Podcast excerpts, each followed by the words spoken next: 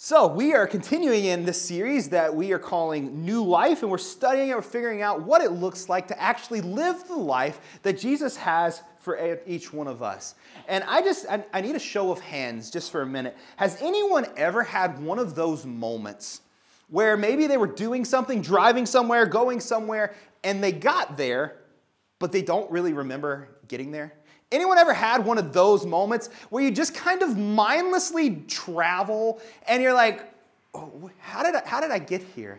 So when I was in university, there was a, a, church that I was working at. It was an hour away. And every Wednesday night, we would drive, Tiffany and I would drive to this church and I would teach, we'd do this stuff, spend a couple hours, and we would drive home. And I just remember like multiple times that this trip, like I'd be driving and we'd be heading on this way and like we're getting ready to point, turn on to Poindexter, where, where our university was. And I just remember looking at Tiffany and be like, did we slow down? Like, ever? Did we stop at traffic lights? Like, I don't even remember what happened. There's like the speed trap that you would go through is in a place called Hertford, where it's like the speed limit changed and like they loved giving people tickets. And it's like, did I even slow down? Like, I don't even remember. It's like this hour drive and I just completely zoned out. I drove this so many times and like, I just remember thinking, like, that's a little bit terrifying. Like, it's a little bit scary that I just drove 60 miles and I don't remember any of it. And you just get there, and like, as terrible and as scary as that is, let me just tell you that's not a good thing to do when you're driving, okay? So if you have one of those moments, take stop on the side of the road, take a nap, something like that. That's not a good thing to do. It's terrible to do when we're driving. But I think it's actually even more terrifying. It's actually more dangerous to do that in our spiritual lives. Because I think sometimes that's us, right?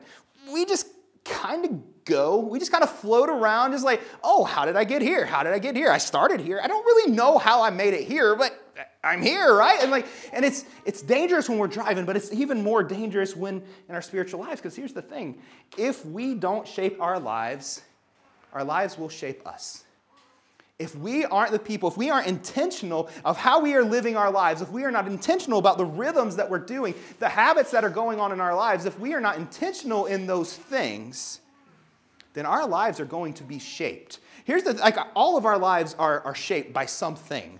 And so it's either we're choosing to shape our lives or they're going to shape us. And if you remember the passage from, from Romans 12, 2 last week, it said, Do not be conformed to the pattern of this world. And so we don't conform. We don't just kind of float through life like the ruler would love nothing more for us than for us just to kind of float through life. Not really giving a, a, a thought of where we're going, not really thinking much of where we're heading. Like, that would just, the ruler of this world would love that. I mean, Satan would be really happy for us just to show up on church on a Sunday morning, but have no plan, have no desire, have no rhythm of life, no habits that we are doing to grow in our faith outside of that. And so, like, we have to be setting these rhythms in our lives. We have to be doing these things in our lives so that we can be the people that God desires us to be. Because if we do not shape our lives, they will, they will shape us. And this is why I think the other part of Romans 12, 2 is so important. It says, Don't be conformed to the pattern of this world, but instead be transformed by the renewing of your mind. Let God transform you by the renewing of your mind by changing the way that you think. Notice the, prog- the, the process. God transforms us, and we change the way that we think. God is doing the transformation, and we, we change the way we act. We change our habits. We change these rhythms. We start changing the things that we do, and we allow God to transform us and change us into, into people that He desires us to be. So, back in 1972, I'm not going to make you raise your hand if you were alive then, but in 1972, there was this research experiment that came out that's called the marshmallow experiment. Experiment. Anybody know what we're talking about? Okay, a few people, eh, anybody who loves like just studying experiments, like this is me. And, and, so what happened was like this was meant to kind of teach and kind of to track del- delayed gratification. And so we are a world, we are a culture that loves instant gratification. And so what this research did, what this experiment did, was it kind of tracked the way that people would, would have delayed gratification. And so they would put some toddlers, some, some young kids in a room, and they would sit a marshmallow in front of them. And they would tell them, hey, if you don't eat the marshmallow, if you wait for 15 minutes, 10 minutes, if you wait that amount of time, then not only can you get the marshmallow, but you can also get uh, the treat that you really want. Like maybe it's like a, a, cup of ice cream or, or something that's better than a marshmallow. To be honest, like if somebody puts a marshmallow in front of me, it's not gonna be really hard for me not to eat the marshmallow. But, but he's like, there's something even better that you can get. And so a few years ago, this, this experiment was retested, and it was kind of people wanted to see is it still true? And what they found is the kids who could, who could have delayed gratification, the kids who didn't eat the marshmallow, had more successful careers. they, were, they were better students because they could delay gratification. They, there was some discipline there.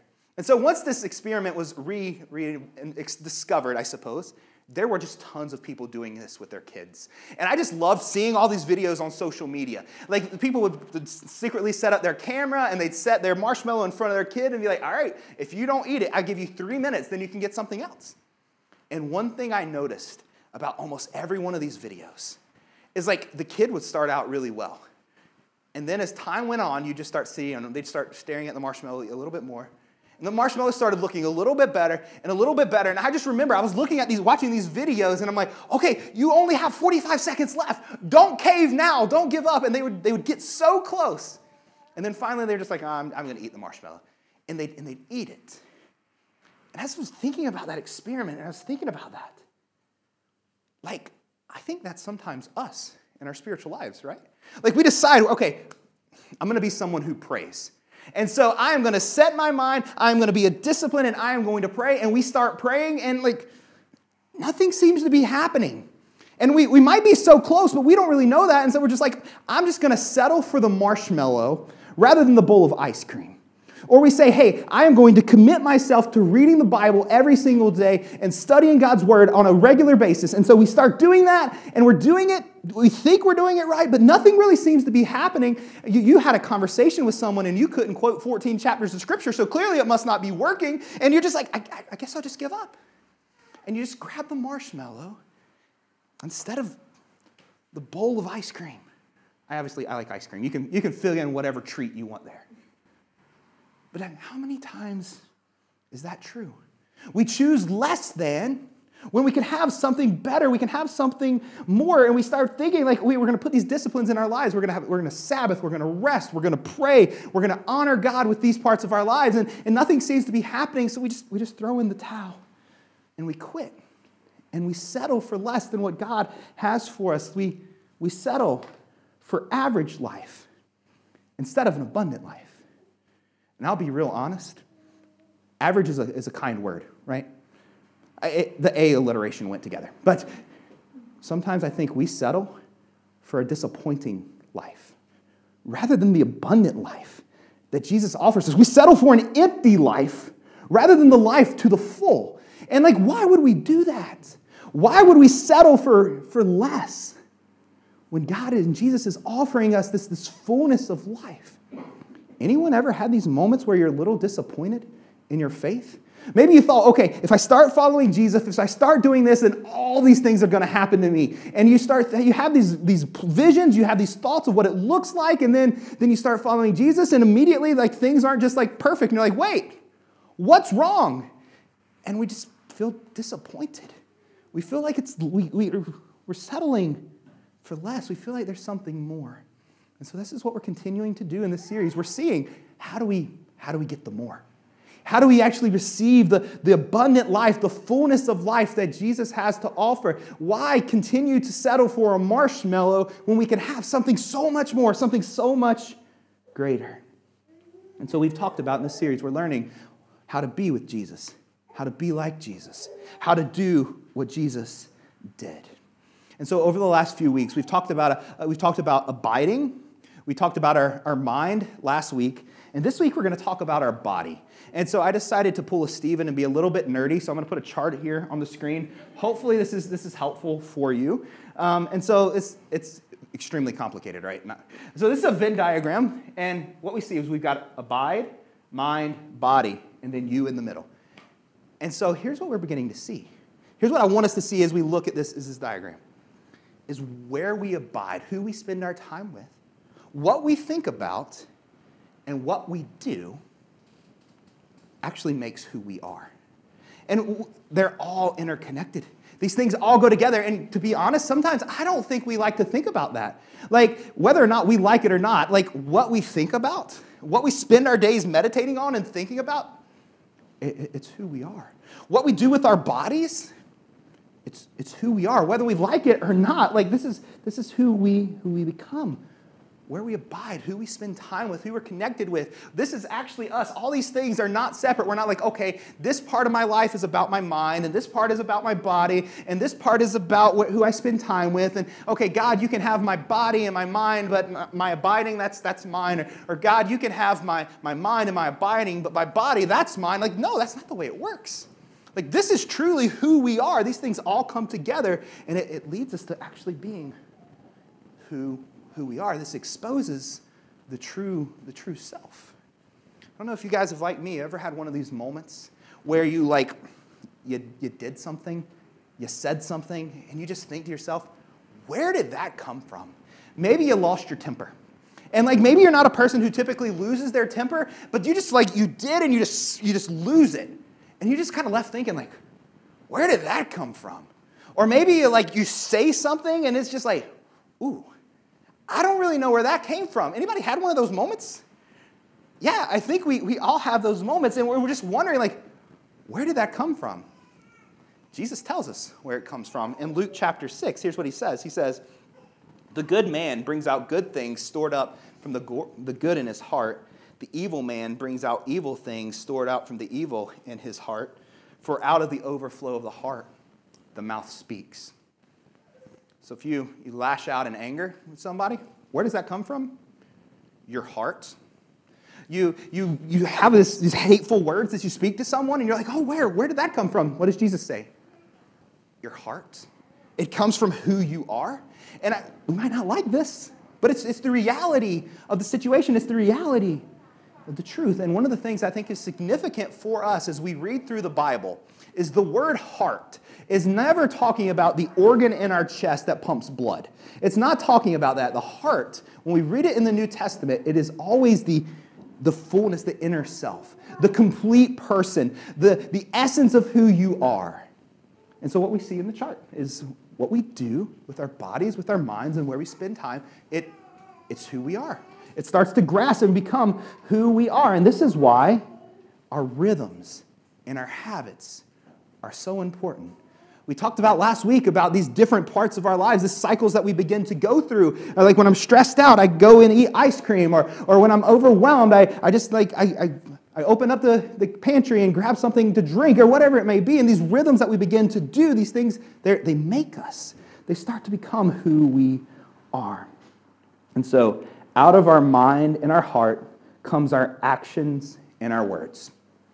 And I think we, we, can, we, can get, we can see that. We see that all throughout Scripture. And I think churches have done a really good job of talking about the importance of our souls, the importance of our spirits. Like, we talk a lot about that at church. We do a great job at doing that, not just here, but churches in general do a really good job of talking about that. I don't think we always do as good of a job of talking about the importance of our bodies and what we are actually doing with our body. Our bodies, they matter. Can I just remind you of something? Your body isn't just this lump of flesh to carry your soul around until you get to heaven. Your body matters. Like listening in online, that's fine. But we cannot replace being together because our bodies matter. We're eating a meal together after this. Why? Because food is good, because our bodies matter. We need to be together. It's good for us to be in contact with one another. I mean, just, just think about this God Himself put on a body. I love the way the message version translates John 1:14. It says this, "The word Jesus became flesh and blood and moved into the neighborhood." This is what God does. He, his physical presence matters. Our body matters. And here's the thing, we cannot we cannot separate our mind from our bodies. As much as we might want to, we cannot do it. Like just just think about this. These are clearly connected. Just think about some emotional things that happen with our bodies. Look at, think of some of these terms we say. We say, it breaks my heart. It's a physical thing that happens emotionally. Or, or we say, I'm sick to my stomach. It's an emotional thing that's going on. That's a, we, we say that, or, or weak in the knees, or something takes your breath away. Like we say these different things with people, and there's a ton of scientific research to back this up. And I just want to say, like, if you want to get down a rabbit hole, like, start studying the connection between mind and body. There, there's a lot. But I found this one article that I thought was really helpful, this joint study that was done by a number of different universities in America that talked about the way that the mind and the body are connected. And it was studying emotional pain or emotional trauma or the things that we deal with when we, we have rejection. And so these universities, Duke, UCLA, University of Michigan, and the University of Colorado, they've done this study. And what they found is physical or emotional pain gets regulated, gets, gets noticed by the brain the exact same way that physical pain would to your body. So you break an arm, your brain interprets it the same way that you break your heart. Or, or this type of thing. So the emotional pain that begins to happen in the, the emotional world or mental world, our bodies interpret it the exact same way. Our minds and our bodies, they are very, very connected. I mean, just think about this. Think about what happens physically when you're afraid. It's, a, it's an emotional thing, but sometimes we, we find it hard to breathe. Sometimes we, we, we literally are glued to the floor. We want to run, but we can't because we're afraid. Or what about anxiety? What about when that, when that pops up? Like, what begins to happen then? Like, that's a, that's a mental thing that's happening, but then I can't breathe. Or I'm finding it hard to, to function and do different stuff. Here's another one. What about stress? What does stress do to our bodies? Like, just think about this. Maybe you eat too much. Maybe you don't eat enough. Maybe you sleep too little. Maybe you sleep too much. Like, these, these things that this isn't a physical thing, but it has a physical effect on our bodies. And we start to see, like, our bodies and our mind, they are very, very connected. When I was in, in university, part of my degree is in counseling. And one of the things they teach you almost the very first day of counseling is all about your, your posture when you're in a counseling session.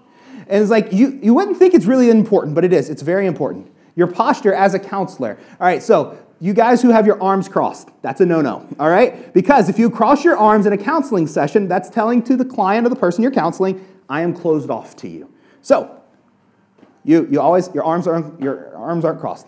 If your legs are crossed, no. Your legs, your legs aren't crossed. So, I don't know if you guys have seen seen Tangled, that moment where Flynn Rider is about to get pushed onto the on the horse is like legs apart, arms apart, legs apart, arms apart. That's what we're talking about here, okay? And so this is what you're doing. Your arms are apart, your, your legs are apart because you don't want to communicate, I'm closed off to what you're saying. But then you don't just do that. You don't lean back in your chair, you lean forward because you want to you want to feel engaged. And so this is what they teach you is like the posture of counseling is like is important. It matters not more than what you say or like what you're doing, but like we have to communicate how the way that our bodies it says things to the mind, and it begins to the, the, something that we start to see is to say that God doesn't care about our body and only cares about our souls. It's wrong. To say that like what I do with my body doesn't matter because my soul is fine or my spirit is fine. It's, it's not the truth. And the writers of the Bible, like, they understand this. They've, grip, they've come to grips with this. And I love what, what Paul writes in 1 Timothy 4. I found this really helpful. 1 Timothy 4 8 says this Physical training is good, but training for godliness is, is much better, promising benefits for this life and the life to come. So we see there's this connection between physical and spiritual. The, our physical discipline can help us with our, with our spiritual discipline. So if you have your Bibles, Romans chapter 12. So and flip to, to Romans 12 together. We, we talked about part of this passage last week, but we're going to do it a little more this week. So we'll start in verse 1, Romans 12, verses 1 and 2. Here's what it says It says, And so, dear brothers and sisters, I plead with you to give your, you guys catch that word? If you're there? Bodies, okay, so our bodies matter. I plead with you to give your bodies to God because of all he has done for you. Let them be living and holy sacrifice, the kind that he will find acceptable. This is tr- truly a way to worship. This is a passage from last week. Do not copy the patterns and customs of our world, but let God transform you into a new person by changing the way that you think. Then you will learn to know God's will, which is good, pleasing, and perfect. And so we see it says to offer our bodies. And here's, here's what we see. In this word, we start to study it in the, in the Greek. It is more than just flesh, it is the entirety of who we are. So we're, we're offering everything, our bodies included. And we are doing so to be living sacrifices.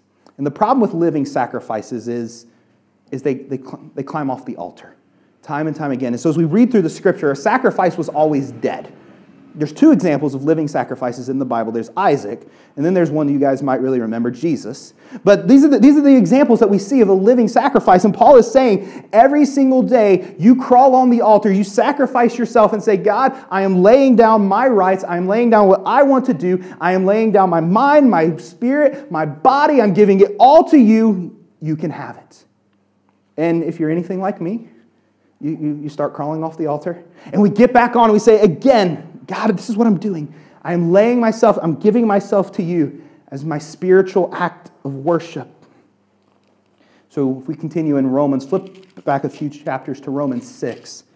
This principle is picked up again. Paul talks about this again, about what we, we give our, our bodies and our lives to. In verse 16 or verse 13 of chapter 6, it says, Do not let any part of your what? Body become an instrument of evil to serve sin. Instead, give yourselves completely to God as you were dead.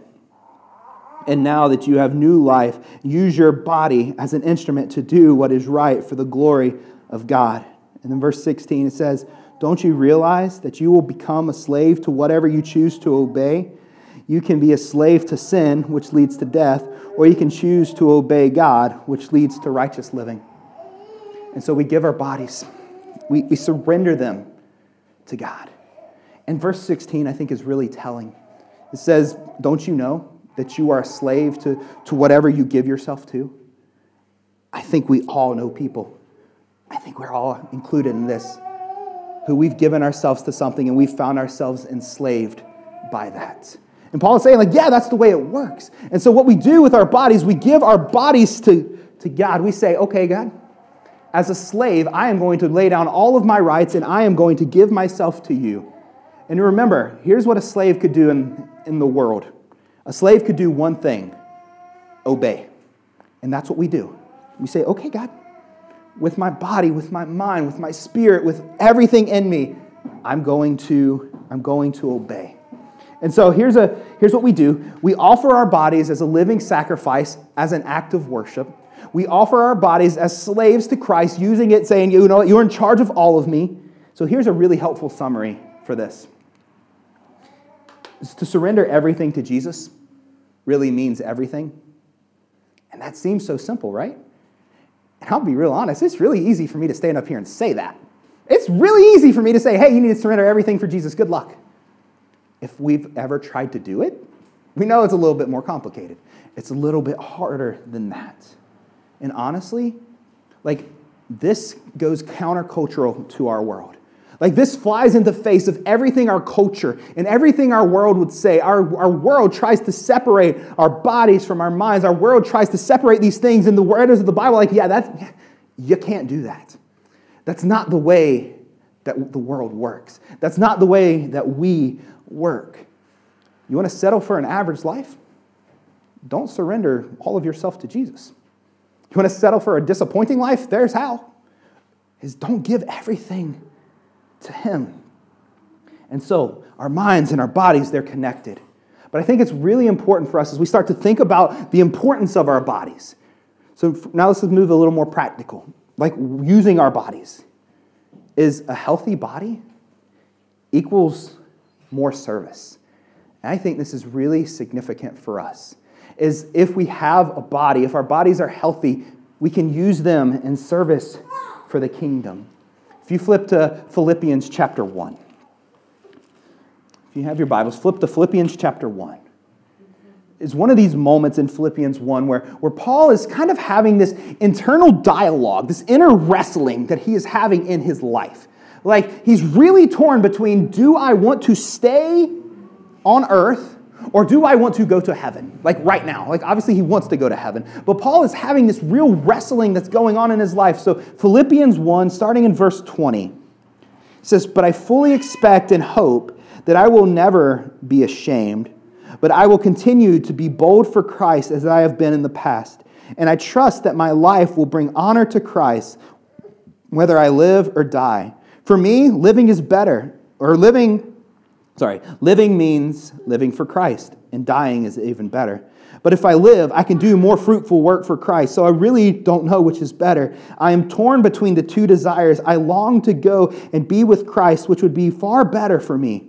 But for your sakes, it is better that I continue to live. And so, Paul, he is saying he's, he's torn. This is literally like an agonizing pain.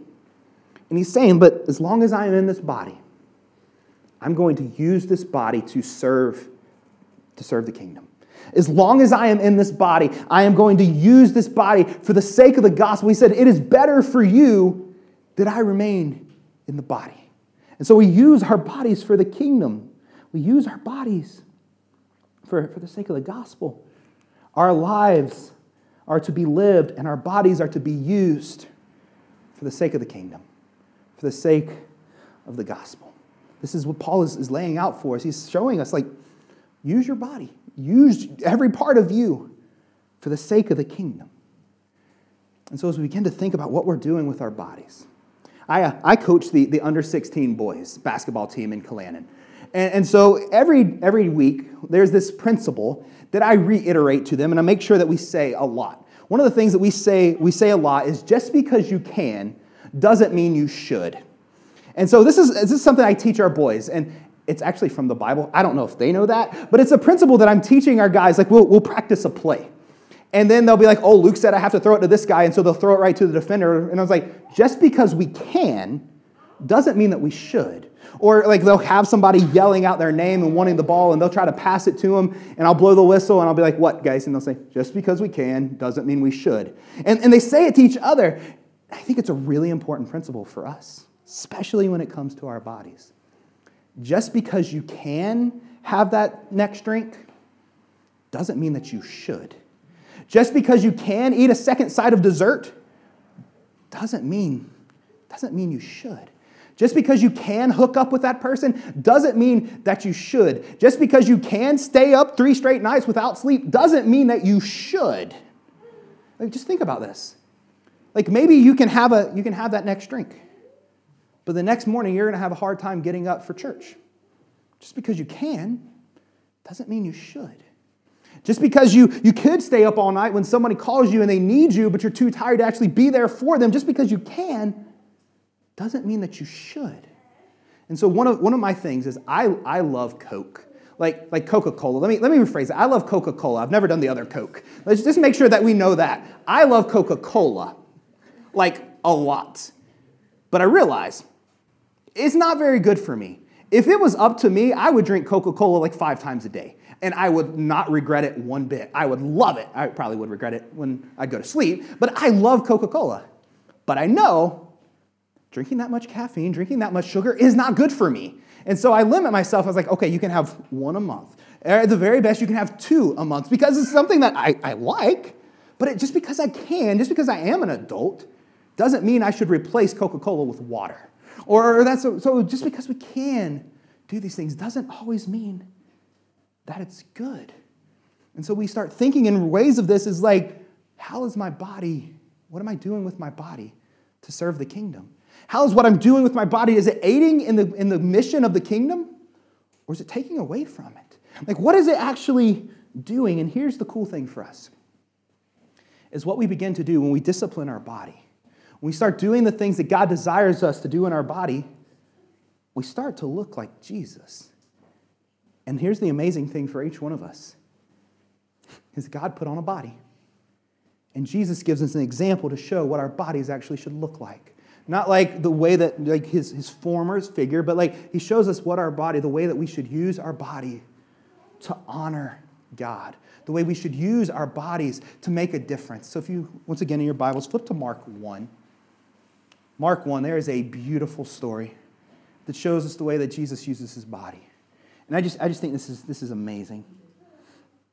So, Mark 1, starting in verse 40, here's what it says A man with leprosy came and kneeled in front of Jesus, begging to be healed. If you are willing, can you heal me and make me clean? He said. Moved with compassion, Jesus reached out and touched him.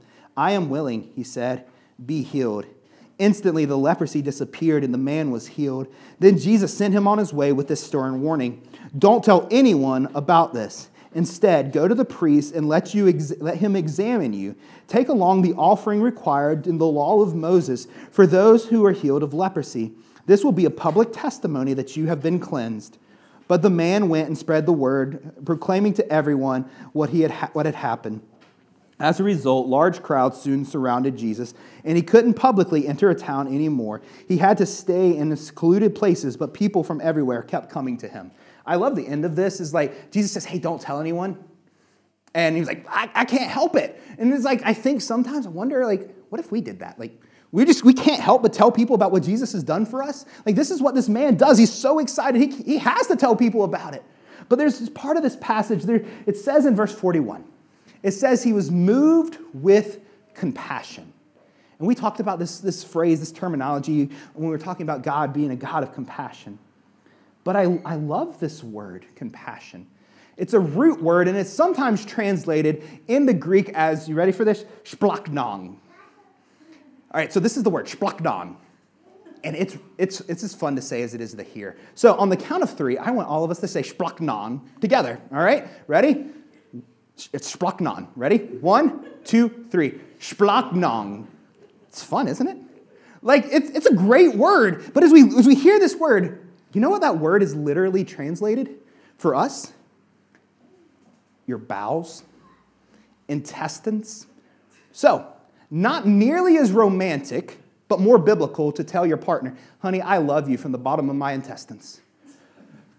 From the very from the deepest part of my bowels, I love you. Not as romantic, but more biblical. But like this is what we're seeing here. And you guys, can you picture the word picture though? When you have compassion with, for someone, where do, where do you feel it? Right in your gut, right?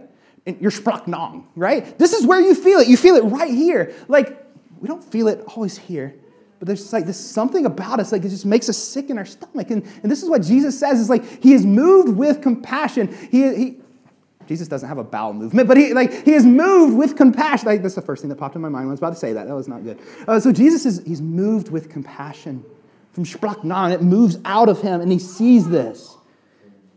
And one thing that I think is really important for us to, to realize is, is this idea of leprosy. Now, the leprosy in the first century and leprosy in the 21st century, different things. All right? Because in the, in the, 20, or the first century, for all intents and purposes, you were going to die of leprosy. Like, it is gross. It is something that's terrible. It's going to happen. It's still not a good thing to have now. But do you guys want to know, like, when someone had leprosy in the first century, you know how far they had to stay away from other people? Anybody have any guesses? Six foot, two meters.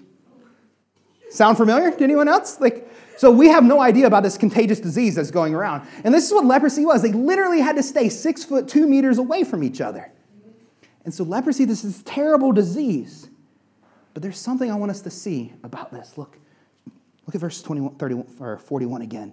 Moved with compassion, with splachnon, Jesus reached out and touched him. You guys catch that? He reached out and he touched him. I love that about Jesus. Because Jesus could have just said, Hey, dude, you're healed. I mean, Jesus spoke to the wind and the waves, and they stopped dead in their tracks. Jesus walks into a, a graveyard and says, Hey, Lazarus, come out. Lazarus walks out. But here, Jesus touches him. He touches a man that nobody else wanted to touch. He is moved with compassion and he uses his body as a way to show love and dignity and value for this guy. He loves him. Jesus touched him. And friends, we can never underestimate the power of touch. The power of, of a touch that the, using our bodies the way to honor people, to honor God the way that Jesus does for us. Several years back, there was this research that was done that studied NBA teams, so the basketball, basketball league. And what they studied, they charted every single touch, positive touch that, that teams had high five, a hug, a attaboy, whatever it may be. They charted every single one of these things. And what they found is the teams that had more positive touch the first half of the season had a better record at the second half of the season. And so they conclude that the positive physical touch, it, it matters. Now, there's, I, I, could have a couple of arguments, like you probably gave more high fives if your team was actually good, sure. But like, it, the, the, you get the point. Like this idea of like, of touching. Just think about this. How can we, how can we be like Jesus with our touch? How can we be like Jesus with our body? Man, who is it that we need to put an arm around? Not figuratively, but literally. Who is it that we need to put an arm around and be like, I'm going to walk with you through this? Who is it that needs a hug? Like a, a literal hug. Like, for me, this one's easy. I'm a hugger. But like, who is it that just needs to be hugged? Who is it in your life that you just need to grab their hand and like, let me just, we're, we're going to pray together. We're going to pray with them. Like, how are we using our bodies? And what we see in this story is that Jesus' touch always restored dignity, value, and worth. Because as we think about this man, can you just picture what this man with leprosy, what his life was like? He, he had leprosy, a highly contagious disease. He has to self isolate. He has to go out of the city and go into like this colony of leopards. And so what begins to happen? The man can't hug his kids. The man can't kiss his wife. The man can't shake hands with a friend. The man can't even go into the temple to worship. He has to yell and shout unclean when anyone comes in here, comes around him. That is not a life to be living. That is a life that is scraped and taken away of dignity and worth and value. And Jesus touches him. And when he does, his life is changed. He gives value and dignity back to him. So I think for us, the question is what are we doing with our bodies? How am I using my body to be like Jesus? How am I using my body in a way that honors God? I mean, every single day we need to get up and we need to look at our, look at our hands. It's like, what, how am I going to use these hands today to bring glory to God? How am I, look at our feet. How am I going to use my feet today to bring honor to, to God? How am I going to use my back to bring honor and dignity to, to show the people what the world is like, what God is like, to carry on the gospel. How am I going to use this? One of my favorite passages is in Galatians 6 2. It says, Bear one another's burdens, carry one another's burdens. How can you use your body to carry someone's burden? What's the burden that you can be carrying literally, figuratively? Maybe somebody is, needs a meal fixed for them. And so you use your hands and you fix a meal and you drop it by you carry their burden. Maybe someone literally needs like to be helped down the stairs. I don't know. Like how can you use your body to help somebody carry the burdens that we need to carry? Because our bodies they matter. And what we see with Jesus is what happens in him when he's moved with splachnon, when he's moved with compassion, it comes out of him. It moves from his, his bowels to his hand. It doesn't sound as good as his heart to his hands, but yeah, that's what happens. So, what about us? Are we using our bodies for the sake of the gospel? Is what we know about Jesus and what we, where we spend time with Jesus, is it actually coming out in, in action of living for Him and doing things for Him?